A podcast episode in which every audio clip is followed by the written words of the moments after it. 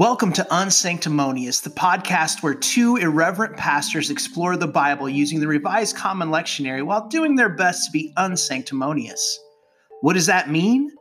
Well, if the word sanctimonious means self righteous, holier than thou, smug, falsely pious, pompous, self satisfied, or prideful, we want to be the opposite of that. Your hosts are Jonathan Kleinsmith and the Reverend Mark Jardine. And even though we're both pastors, we won't pretend to have it all figured out. Spoiler alert no pastor, theologian, or Bible scholar actually does. But we do believe that God is revealed in the reading of these holy words, and our hope is that by listening to this podcast, you might have an encounter with God as well. So sit back, relax, and let's dive into the world's all time best selling book and see how it might be speaking to us today. Hello and welcome to Unsanctimonious. I am one of your hosts, Jonathan Kleinsmith. With me is the Reverend Mark Jardine. Mark, how is it going? It's going great. How are you doing today? I am uh, fair to Midland. That is uh, what they say uh, when you're from the Oklahoma Panhandle. You say fair to Midland to say I'm doing okay. I don't know why they say that, but uh, it, it is an expression that people use for some reason. Uh, you know, I am excited about diving into some scripture today. Uh, if you're joining us for the first time, this is a podcast where we um, use the Revised Common Lectionary to pull out certain readings throughout the year. And we will uh, pull out those scripture readings and ask them four questions. Uh, what's the pro- ancient problem that the scripture is trying to address? What's the ancient solution that it offers to those problems? What modern problems might that scripture be speaking to? And what modern solutions might the scripture be offering us today? Today we're going to be in the book of Matthew, chapter 22, verses 33 through 46. And we'll be reading out of the Common English Bible. We chose that translation because it's easy to read, not necessarily because we think it's the best translation in the world or because uh, we're devoted to it, or because we get some sort of kickback, those big, uh, those big, um, you know, kickback Bible dollars that everyone talks about. Uh, but we, we, we just wanted to pick one that was easy to understand. So uh, we are going to go ahead and read that and then dive in. So here we go Matthew 21, 33 through 46, according to the Common English Bible. Listen to another parable. There was a landowner who planted a vineyard. He put a fence around it, dug a wine press in it, and built a tower. Then he rented it to a tenant farmers and took a trip. When it was time for harvest, he sent his servants to the tenant farmers to collect his fruit. But the tenant farmers grabbed his servants. They beat some of them, and some of them they killed. Some of them they stoned to death. Again, he sent other servants, more than the first group. They treated them in the same way. Finally, he sent his son to them. They will respect my son, he said. When the tenant farmers saw his son, they said to each other, This is the heir. Come on, let's kill him, and we'll have his inheritance. They grabbed him, threw him out of the vineyard, and killed him. When the owner of the vineyard comes, what will he do to those tenant farmers? They said, He will totally destroy those wicked farmers and rent the vineyard to other tenant farmers will give him the fruit when it's ready. Jesus said to them, Haven't you ever read in the scriptures, the stone that the builders rejected has become the cornerstone? The Lord has done this, and it's amazing in our eyes. Therefore, I tell you that God's kingdom will be taken away from you and will be given to a people who produce its fruit. Whoever falls on this stone will be crushed, and the stone will crush the person it falls on. Now, when the chief priests and the Pharisees heard the parable, they knew Jesus was talking about them. They were trying to arrest him, but they feared the crowds who thought he was a prophet. This is the word of God for the people of God. Thanks be to God. All right, Mark. So uh, you get first crack as usual. What what uh, what sticks out to you about this? I think this is uh, you know um, you gotta when you put it in scriptural context, you realize that uh, this is one of uh, three parables in a grouping, and this is a center parable. Uh, this is also appears in the Gospel according to Mark. Uh, no bias there, of course, but uh, anyway, uh, it uh, there's some variations in this version from the Gospel of Mark, but but this is a parable uh, which always points toward the kingdom, and this certainly even has kingdom language in it. Uh, you know, talks about God's kingdom down there in 43. What strikes me about it is it, it, it is really uh, the portrayal of Israel's relationship with uh, with with God is what this is laying out here is the history of that relationship with God. Right. And uh, you know, it's being addressed. All three of these parables in this grouping are being addressed to the Pharisees. Actually, not to they're they're addressed to the chief priests and elders. And then at the end in 45, we pick up the the Pharisees get thrown in there too. So uh, you know, we get get everyone in the group we can, and uh, right. And uh, so Jesus is here addressing them, and he's really just laying out the history of how they have treated uh, God's prophets, and uh, then him as the son. He's predicting his own uh, death here, uh, portraying it in in this uh, parable, and uh, you know, talking about just how Israel has really rejected God's movement toward them and been unfruitful. And uh, you know so so the problem here is is that uh, you know if you want to go to the what the ancient problem was is the ancient problem is is uh, here he's addressing the chief priest and the and the uh, elders and the pharisees and he's just saying you know this is this is our history. Uh, uh, the problem is you've not you've rejected god. You've rejected god time and time and time again with his messengers and his own son. And uh, you know, this doesn't work for your relationship with God and our relationship with God. And uh, so I think I think the the ancient problem was is uh, Israel had rejected God and uh, they were going to reject God's Son, and this rejection uh, is a problem, which it always is a problem. you know? right. it's a major problem here, uh, and that's that's the under that's the big problem going on. Yeah, I think that uh, you know it's just some back background information. Like Jesus is not the first person God has sent uh, to communicate um, to the people of Israel, right? We, we we we know all about the the forefathers, right? You know Abraham and Isaac and Jacob, and we know about Moses, and we we also get to a group that's really significant in this passage is the prophets. Mm-hmm. These are people that spoke the word of God uh, to the kingdom of Israel. A lot of times they say things that the priests didn't want to hear. They say things that the uh, kings didn't want to hear. Um, and uh, a lot of times those those sources of spiritual and earthly authority for the, the kingdom of Israel, um, eventually the kingdom of, of Judah, um, they um, choose to follow different voices instead, right? Uh, one of my favorite passages of scripture is in the book of Jeremiah. Uh, the king, I think it's Jehoiachin. Uh, it might be Jehoiakim. There's two that have like the same name, and I can't remember what off the top of my head who it is. Um, but uh, he's sitting by the fire. He's got a knife in his hand. He's got the scroll that Jeremiah has written, right? And uh, it, it, it every time he gets to a line he doesn't like, he he uh, takes that knife and he cuts out the the passage that was written and throws it in the fire right uh, and this is how a lot of kings treat the word of god right there they uh, see what god has has been saying through these prophets and they don't like it and so uh, they they uh, decide to, to listen to the parts they like and, and not listen to other parts but repeatedly throughout the Old Testament. We see this sort of cycle of destruction play out where um, the spiritual and earthly leadership of the people of Israel is found wanting and Israel suffers for it.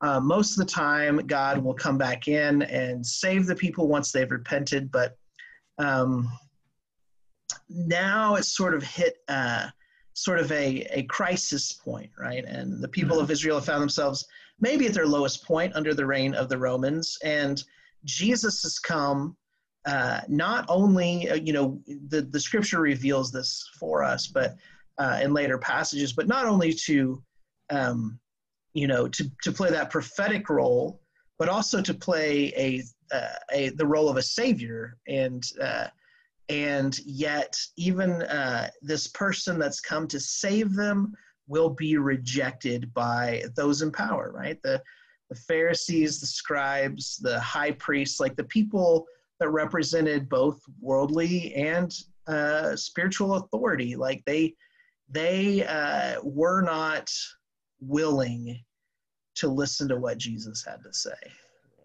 Right. It challenged you know, it, it challenged their status quo of where they were. And uh, you know even though you know being under roman occupation was not a great place to be it challenged jesus. What jesus came along and said just like the prophets uh, challenged the status quo of the day.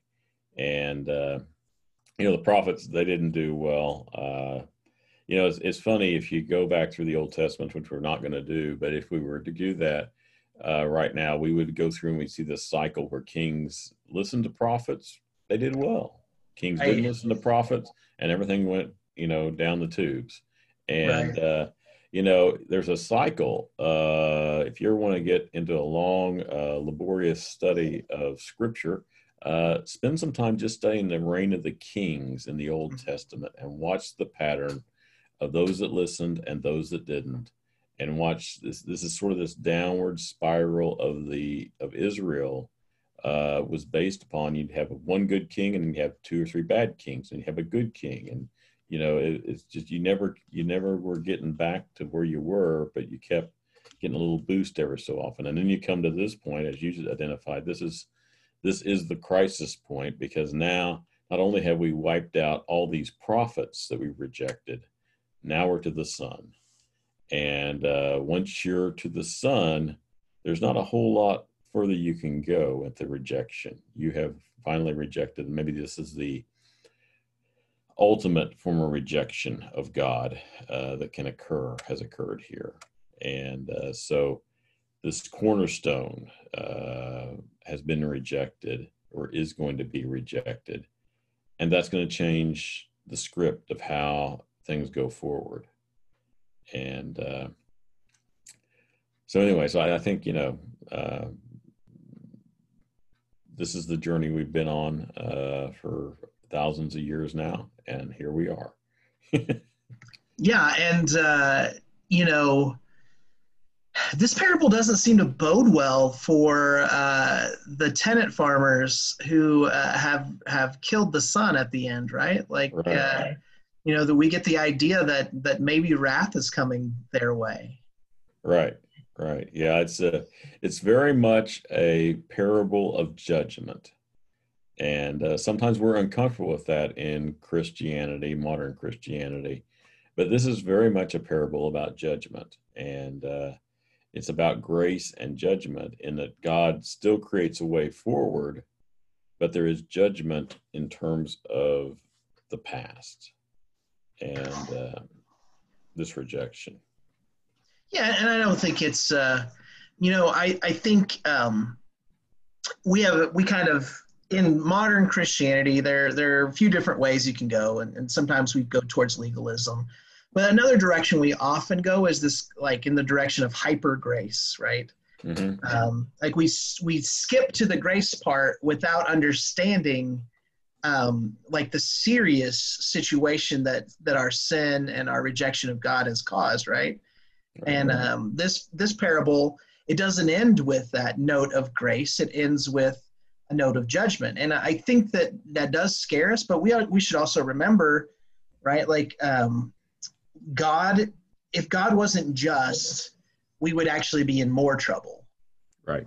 Like uh, God is a God of justice. And although God forgives, which we will see in other parables, what we need to understand is what we deserve um, is actually this judgment, this, this, this, uh, this sort of impending doom uh, that we all bring on ourselves through our own actions, right? Um, and luckily, you know, I can say as a modern believer, right, that I don't believe for using, uh, you know, we're using Buddhist terms, right? I don't believe in karma. Uh, uh, I don't. Uh, uh, I don't, in the, the traditional sense, anyways. I believe Jesus died for my bad karma, but uh, but really, um, if we were just going off of what we deserve, we would all deserve death, right? And these these these people right. that talking about in this in this parable certainly do. Yeah, I, I, think the thing to think about is that you know God uh, God does exercise judgment and justice, but justice always pulls back into reconciliation, and God always moves back toward reconciliation. I think if you know as we read even this parable, we see there as we get to the end of it, we see reconciliation is the goal here, and uh, it's it's to offer a way for that reconciliation to occur that will be very different. But he doesn't really, you know, even God in the end, it's it's not like he's excluded these people. He just says you got to do things different, or things have got to be different. Uh, this is not going to work, and uh, you know that's the justice at work in this parable.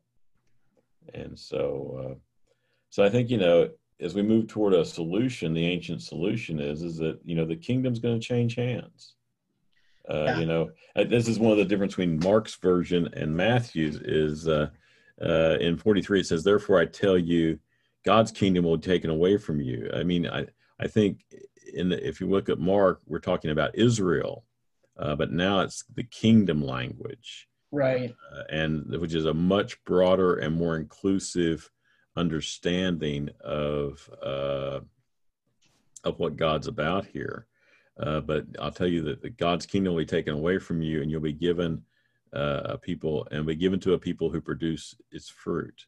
Uh, in a way, he's predicting the fall of Jerusalem, and uh, yeah, yeah, and and the kingdom now will shift away from Israel and be given to the Jews and Christians who choose to follow Jesus and go forward as believers. And uh, uh, in place of the unbelieving Jerusalem.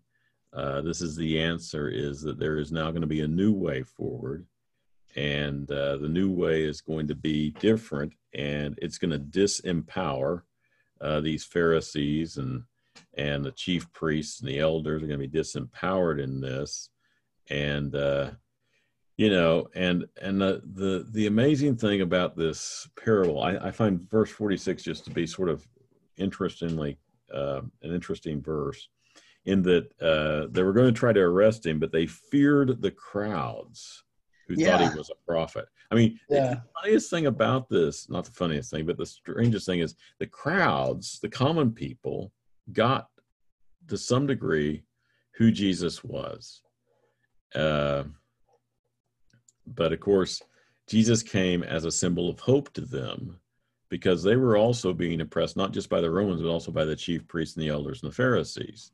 Right. So, so in Jesus, they're hearing. So so for them to have been, if they were listening in on this conversation uh, that Jesus is having with the Pharisees and the and the chief priests, they're probably going, "Oh wow, okay, so the kingdom's going to change hands, and these guys have been sort of putting us in our place and keeping us in our place are going to be out of power now." and we get uh, you know if we produce the fruit uh, then we become uh, those who are able to be in god's kingdom and uh, and have god's kingdom as part of our lives now and so it's an opening up in many ways uh, what jesus is predicting or what jesus is calling and prophesying here in this parable yeah it's uh you know it's kind of interesting the the the language right the the fruit sort of ideas like um, you know we know that uh, in the old testament israel is called to be this nation of priests right. and the expected fruit is righteousness or holiness right mm-hmm. um, and it is it is rarely seen but when we get to jesus and especially when we get to paul's letters later on we see that the fruit that is expected is not really an earthly fruit in in any you know sort of like it's not just this kingdom that rules in the name of God, but the fruit that's expected. Uh, you know, we start to see as like love, joy, peace, patience, kindness, goodness, gentleness, self-control. Like these are these are not the fruits that uh, that I think a lot of Jews in the first century were hoping for. They like right. when they, they think about the harvest of God coming, they're probably thinking like, hey, we get to throw off the yoke of Roman oppression. We get to be violent towards these people that have been violent towards us. And yet Jesus, he gives them a new life in the spirit that is um, that is unexpected, right? Like right. it's not what you're really thinking of when you're a first century Jew. You're, you're thinking of a lot of times you're probably thinking of re- revenge when you think of the idea of the Messiah, and yet here Jesus comes, and it's not about revenge; it's about loving your enemies. Right. Yeah. It's it's it's reconciliation. It's uh, you know, it's it's a whole different understanding of what messiahship is uh, from what they've expected for thousands of years now, uh, and. Uh, so as as we move forward in this, uh, we see that uh, you know he's he's reshaping their whole understanding of of the faith and how it operates, and he who he is, but even who God is, uh, is being completely reshaped, and, and who Jesus is. And uh, so, so it's no wonder that the Pharisees and the chief priests and the elders have such a hard time with Jesus. I mean, I'm not going to jump on their side and say, right, right, or chief priest, but really, I mean, it's it, it, he is such a radical change from what they've expected, and uh, you know, even the prophets before him were much more, uh, uh, much more militaristic in their tone in many ways than what we're seeing in Jesus. And so, so even though they missed them, which probably spoke the language more clearly that they would understand, uh, is it no? It's no wonder they're missing Jesus uh, because he is so different than their expectation. And you know, just historically speaking, right? Like Jesus uh, is probably crucified somewhere between 28 and 33 AD. Right. Um, in 70 AD, the Romans end up basically destroying all of Jerusalem, including the temple, uh, because the Jewish people have revolted. Um, there is a long, bloody war, um, and and in that struggle, a lot of people die. But this is, you know, this is the I, the idea of um, the Jewish people throwing off the yokes of the kingdoms of this world, and it doesn't look like they they thought it would right? They were expecting right. God to show up uh, in in God's glory and punish the Romans, but God doesn't uh, because they've chosen the wrong path, right? They've they've chosen the path of violence, and it's not the fruit that Jesus was looking for, and and so eventually judgment does come um, on on this uh, the people of of Israel, and and really, uh, you know, really that's the the end of the idea of Israel as a nation at that point. Yeah, I, I, think the thing here is also in this parable is that God wants, or the the the the the, uh, owner, the landowner, which is God, by the way, in the parable, he wants all the fruit. He just right. doesn't want the first fruits. He wants all the fruit.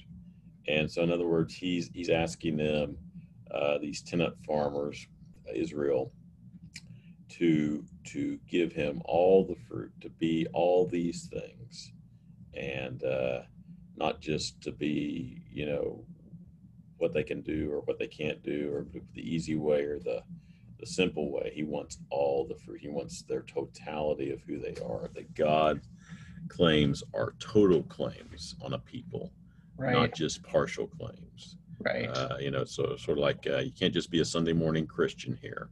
Yeah. Uh, you got to play the game all week long. Okay. Yeah. And uh, and so you know I think that's part of what's going on here with this. Uh, give him the fruit when it's ready. Uh, God wants it all now, and uh, He wants the total commitment of Israel, and not these mixed loyalties that they've had historically to you know, or they pay tribute to foreign nations to protect them, not trusting in God. He, he don't want any of that anymore. He says, "I want all the fruit. Right. I want all of you." I want you all in. Which uh, it brings us to the the modern problem. Uh, do, do, you see a, a, a, modern people of faith who are all bought in? No, I think yeah, yeah. I think uh, you know uh, the expectation is still the same. Uh, God puts you know, a claim on on all of us and all that we are, and uh, we live uh, under. You know, he. Someone once said that, that God is a jealous God, uh, and you know we don't like jealousy. Yeah, that's not jealousy. Is not a great admirer, right? But he right. is a jealous God. He he wants all of us. He doesn't just want 10% of us or 50% of us or even 90% of us. He wants us all in. Yeah. And, uh, you know, I think, uh, and then of course you got this model of how he operates, uh, that he wants us to operate in that same way. You know, you talked about the fruits of the spirit, you know, he wants us to be gentle and, and peacemakers and peaceable and, you know, seeking reconciliation. Uh, and these things run very counter to even our natural inclination, let alone, uh, you know, before we get into, you know, anything about North America and our, you know, survival of the fittest mentality and uh, rugged individualist and all that stuff. Those ideals run counter in many ways to the fruits of the spirit. Right. And so, so we got this natural inclination, we got this cultural inclination, and then we got God sitting over here going, okay, I want you over here seeking reconciliation, uh, gentleness, kindness, all those things. And I want you all in on that. Okay. Yeah. And so how's that match up? yeah, are, I think. Are, yeah. Are we any better? Are we any further down the road than the chief priests and the Pharisees to some degree in that equation? Yeah. And I, I think some of their, some of their sinfulness had to do with uh, not necessarily their end goal, right? The right the end goal of of uh, pleasing Yahweh, maybe, but the the means by which they wanted to get there, right? They wanted to use their political power, political authority, um, to to bring about this kingdom of God on earth. Um, we sort of see that um, in some ways today. Uh, and and I, I don't want to get political because that's not fun. Um, but uh, you know, um, think about just uh, people on both sides of, or on any side. You know, I say both sides from like an American sense. We have listeners uh, that are you know from all over the world um, on this podcast. Um, and so their political system maybe doesn't look like ours, but but really we live in a time where uh, things are are so disjointed, where there's so much fragmentation um, that we often, even as followers of Jesus, even as modern Christians, we want to use those levers of power to make the world the way we want it. Right. Um, and uh, you know, people on the other side who have different interpretations of how to do that, be darned, right? Uh, right. We're we're going to make it happen the way we think it ought to happen, and and uh, and then you know it doesn't really matter if if it happens the way god wants it to happen yeah i i think one of the most painful things i see uh, on the internet on facebook uh, which by the way i had this addiction to scrolling facebook. But anyway uh, on facebook is this this thing about you know if if you don't like the way it is go find another place to live mentality. You know why don't you just leave the country or leave whatever? And I just find that to be uh, completely anti-Christian. Uh, is that you just ex, you know you, you expel people basically who don't agree with you on whatever issue, social issue, political issue, whatever it is, that you somehow carte blanche just toss them out the door. And, and it's not just that; it's uh, if you can't toss them out, you leave. You're on your own, right? Like yeah. the idea of church shopping is kind of built on the idea of I don't agree with something, so I'm going to leave. Right, right, and you know, and it's it's counter to everything we hear God talking about when He talks about when God when Jesus talks about the fruits and the fruits of the Spirit that Paul gets to.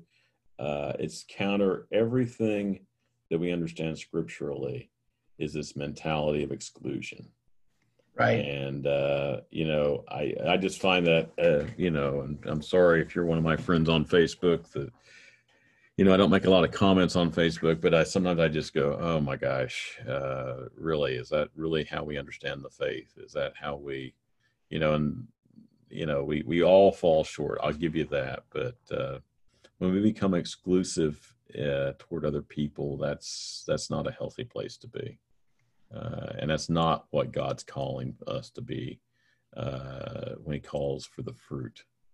Uh, yeah, I uh, I bought a book. Uh, it was a, like in the bargain rack of uh, of a Christian bookstore that we have here locally in Oklahoma. Um, but it had the greatest title I think of a Christian book I think I've ever seen. It, it was "I'm okay, you're not." Right. And it was kind of a it was a, it was sort of a, a tongue in cheek kind of uh, funny book about how people get the gospel wrong. Right. Like we you know the the message uh, that we're called to give to people is that you know is that God loves them so much that um, that uh, He stepped down to human flesh in the person of Jesus Christ, died for their sins, conquered the grave so that they could have eternal life, right? Um, but what we often express is that I'm okay because I believe in Jesus or my understanding of Jesus, and you're not because you either don't believe in Jesus or you don't have my understanding of, of how you're supposed to believe in Jesus. And right. and although there there are fine points uh, and and even some really big important big points that um, certainly separate Orthodox Christians from uh, other uh, faith sets. Um, if that's our number one message that we're okay and you're and the the people outside of our group are not, I think we've sort of missed the point of the gospel. Well, I think we're right back with the Pharisees and the chief priests. I mean, because basically what they were saying is these are the rules, these are the expectations. We make the rules, the expectations either fit in our mold or you're excluded from the covenant. Right. And and sort of what happens here is they end up excluding because this is what we do if we're not real careful. We end up excluding Jesus from the covenant too, because that's what yeah. they did. Yeah and that's a real problem. And obviously god sees that as a real problem because then that's when he calls for the you know uh, tenants to be thrown out and new tenants to come in. And so i think uh, i think we have to be very careful uh, that we're not throwing uh, jesus out of the covenant by our behavior. Yeah and so i guess uh, this would be a good place to to talk about uh, you know what's the what's the solution to this in modern times right? How does how, how what's our call to action? How do we live according to the ethic of the scripture? Yeah i mean i, I think we have to start with the basics uh, that we have to see every person as a child of god. And uh, you know we have to come to a point where we can uh, uh listen and uh, love them as a child of god. Realize they're our neighbor and realize as we choose to love them, we're loving God. And I, I think that's, uh, you know, I, I, read something, I don't know, uh, you know, there's not a person you'll meet in life that God doesn't already love. Yeah. Wow. And if we keep that in our brains, uh, it does frame how we operate, I think, to a much healthier place in our relationship with God and Jesus. I think it's hard. Uh, I can tell you, uh, I don't have that mastered uh, by any stretch of the mind, and uh, because I man, I can I can jump right in there uh, and make my judgments just like that. And uh, but trying to step back, maybe maybe the lesson here is to learn to step back, catch your breath, and trying to see that person as a child of God, and try to see things from their perspective Right. I think the other thing is, is we get hooked into our perspective, uh, whatever that is, and we tend to then shape everything else in relationship to our perspective or our perception. Right. And uh, guess what? We none of us have all knowledge. Uh, none of us have all wisdom. Uh, we only have a limited perception. You know, I think it. I think it's uh, is it Corinthians where it says uh, we see in a mirror dimly, but then we shall see face to face. Yeah. Uh, you know, we see things dimly through our perception, but only, only in another place, another way, another time, we'll be able to really see everything with perfect clarity. Excuse me. Yeah, no, I think uh, I think you're you're you're dead you're dead right on that. I think it's um, you know almost every judgment we make is from this limited human perspective, right? And uh, another thing it says in in you know uh, in Second Corinthians is is we're these you know we're these jars of clay, these fragile things that are easily mm-hmm. broken.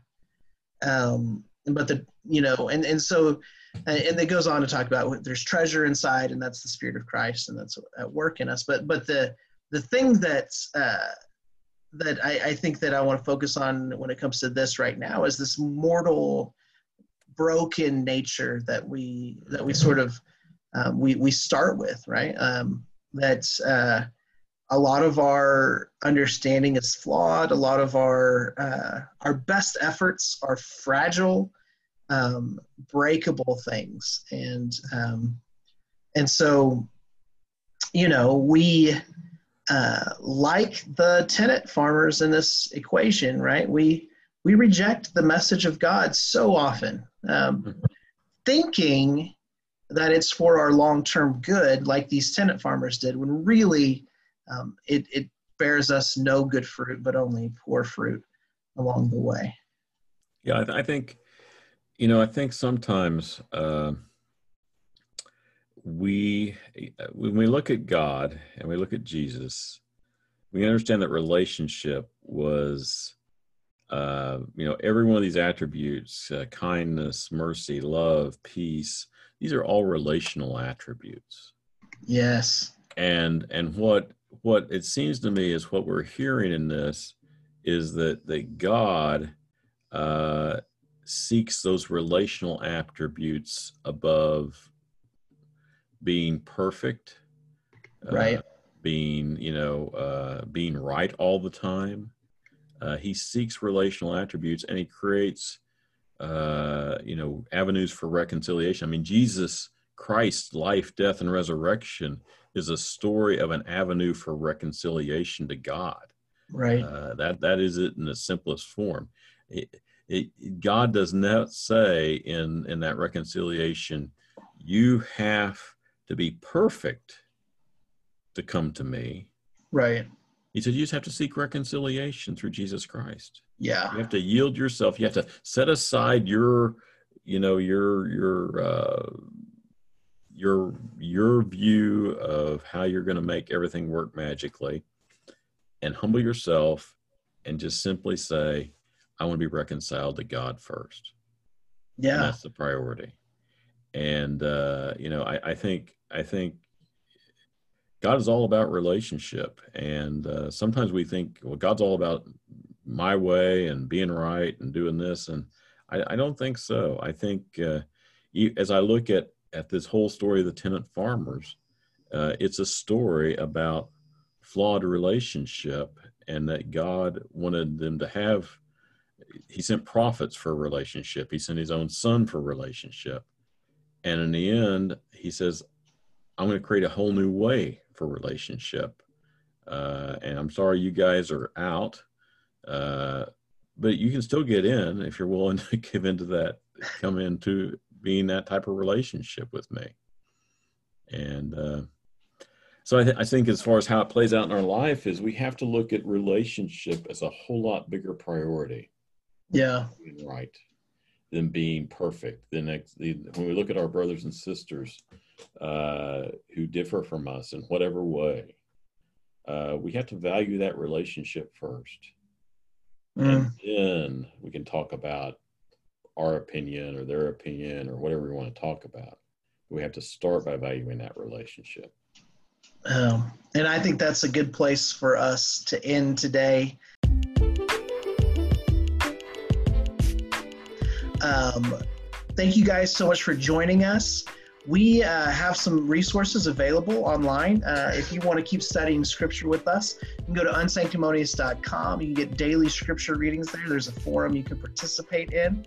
Also, if you're listening to us on Apple Music or Apple Podcasts or iTunes, uh, we would love it if you'd go online and uh, give us a review and a rating. Uh, that helps other people to discover this podcast. And uh, our deep, sincere desire is not to be world famous podcast uh, stars, but for people to have an opportunity to engage with Scripture and see how life changing they can really be. Uh, any last words of wisdom before we depart this week, Mark? You know, I just hope for all of us uh, that uh, we can uh, feel the grace of Jesus and God so deep in our souls that we don't just seek God, but we seek relationship with those uh, brothers and sisters who are different from us Mm, and uh, can be open to that. And uh, because, you know, it's only in love that we'll be able to change anything in life. right. Uh, force never changes things long term, but Right. does. So, uh, so anyway, I, I hope you have beautiful relationships this week and all the weeks ahead. And uh, just God bless you on your journey. We will see you guys next week. Amen. Amen.